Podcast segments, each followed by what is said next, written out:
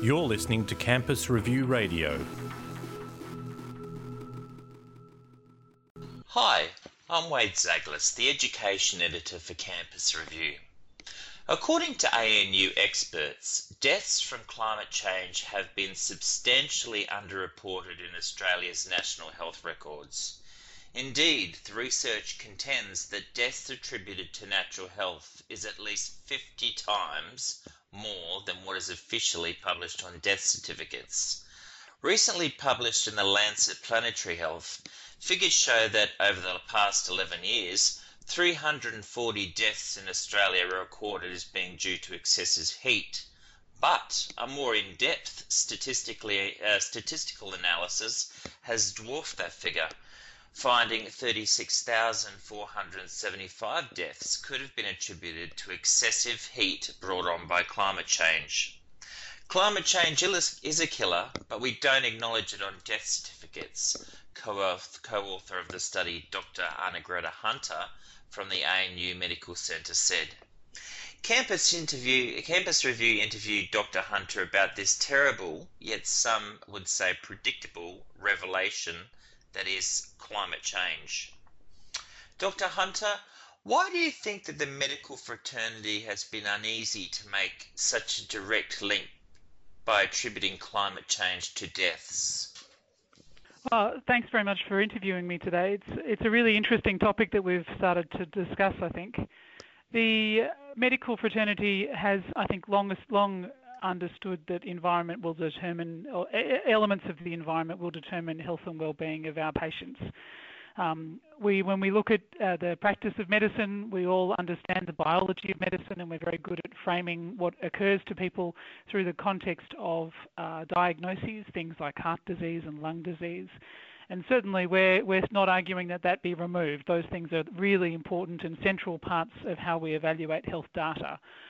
But we also have appreciated, particularly in the last 20 years, that there are other determinants that influence health and well-being. And so there's a tremendous literature on the social determinants of health and the fact that where you live and how much education you have, how much money you have, who you live with, what sort of work you do, where, uh, these things will all have an influence on your health and well-being.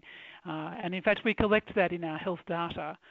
What we don't collect in health data in Australia, and what we think really needs to be looked at, is these environmental determinants of health. And, and it's not all just about climate change, it's simply about the fact that some of the environmental factors that we live with influence health and well-being. And that includes issues like heat, it includes issues like floods and drought, uh, it includes problems with cold, I think it's interesting if you go to the Australian Institute of Health and Welfare database and you look at the way in which Australian health data is collected and collated. It's an extraordinary repository, and you can find out, you know, the rates of heart disease and different cancers and different forms of treatment and hospitalisations and all sorts of amazing data across the Australian healthcare se- sector. If you're talking to a population of people who live in rural Australia, I think they would, many of them would be very surprised to know that there's very little analysis done on drought. So if you put drought or heat events into that database, very little data comes up. And really that's the crux of our argument in terms of the analysis that we've got is that some of these environmental factors have a profound effect on our health and well-being. And uh, linking it back to climate change, as temperatures rise, and that's particularly a problem in northern Australia, but as we see temperatures rise, we may see a really significant mortality effect uh, of that for our populations who are living under those circumstances.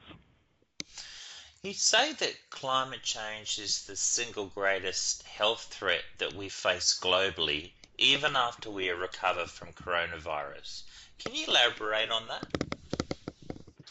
Absolutely. And so coronavirus has been a, a, tremendous shock, the absolutely devastating infection, and particularly in parts of the world where the infection's gone un, in an uncontrolled manner. You know, the, the stories and the, the understanding of the depth of human suffering, eh, I absolutely acknowledge this. When we look at climate change, it's more of a, eh, rather than an acute event where we've got rapid dissemination of disease like we see with the pandemic, climate change is more of a slow boiling situation. Mm-hmm. what we can see from the, the climate scientists and what we've already seen across the world is that climate change mediated events are affecting human lives. There's good research that shows that, it, that climate change began to impact on uh, human health and well-being probably 20 years ago and that that has increased in frequency. Now, there's always debate about attributing one particular extreme weather event to climate change or not, but the climate change footprint into extreme weather events is becoming larger and larger as, as the CO2 levels rise. And so we're really beginning to see quite a profound effect from this. And the modelling of the numbers of lives that will be affected in some way, so through sea level rise or through an increasingly hostile, hot environment to live in, uh, we're looking at hundreds of millions of people affected and potentially even billions of people over the next hundred years. Wow. And that's the difference to coronavirus. Coronavirus is, has affected 5 million people around the world, and that's an extraordinary number. And obviously, the effects from the pandemic have affected almost every person living on, on the planet. And so that's also a really profound effect. Uh, and, uh, you know, I, I don't, don't think it's always fair to compare one crisis against the other but the magnitude of the, the, numbers of people whose lives will be affected by the increasingly warming planet are immense. And so, again, appreciating this dynamic between the world that we live on, the physical spaces that we enjoy, and the increasing temperature uh, having an, an, impact on our capacity to enjoy living on Earth, uh, I think we better get uh, an understanding of that.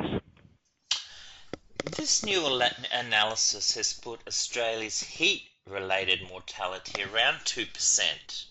How does that compare with other developed and developing countries around the world?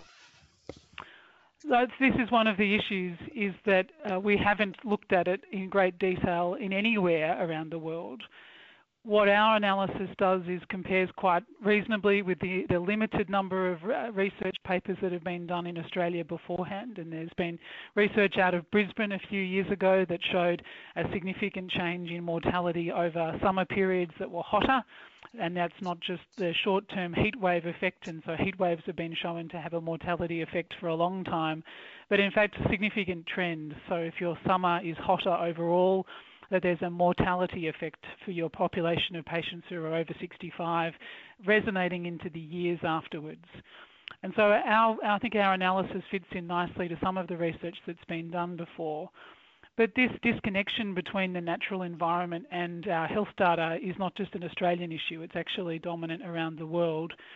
And so I think we all need to understand more about the dynamics of, uh, of, of, temperature.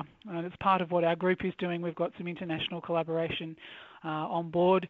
We suspect that there will be different mortality dynamics in different climates, and so variables of, of humidity, overnight temperatures. It, it's a fairly complicated area, um, and so we're really hoping that we can inform, um, particularly the risks to do with very hot temperatures in the Australian context uh, in the next year or so. And finally, to the big issue, the research paper also recommends that uh, death certification needs to change to include large scale environmental events. Can you elaborate on this? Uh, I, I, think I'd probably frame it that I would, what I would really, I would really like to see a better acknowledgement of environmental determinants of health in our health data. What do I mean by that? So I, am living here in Canberra and I lived through an absolutely shocking summer, which started around November and finished around February, during which we had a very protracted period of hazardous air pollution from the bushfire smoke, during which we had some of the hottest temperatures that have ever been recorded. And what I know, because I work in the hospitals here, is that the health data that we, we routinely gather over that period does not reflect these environmental factors that were, were influencing health and well-being. So I, I, was looking after people in hospital and I know that the heat and the bushfires and the smoke all had an influence on our, at least on our psychological state, if not on our physical health.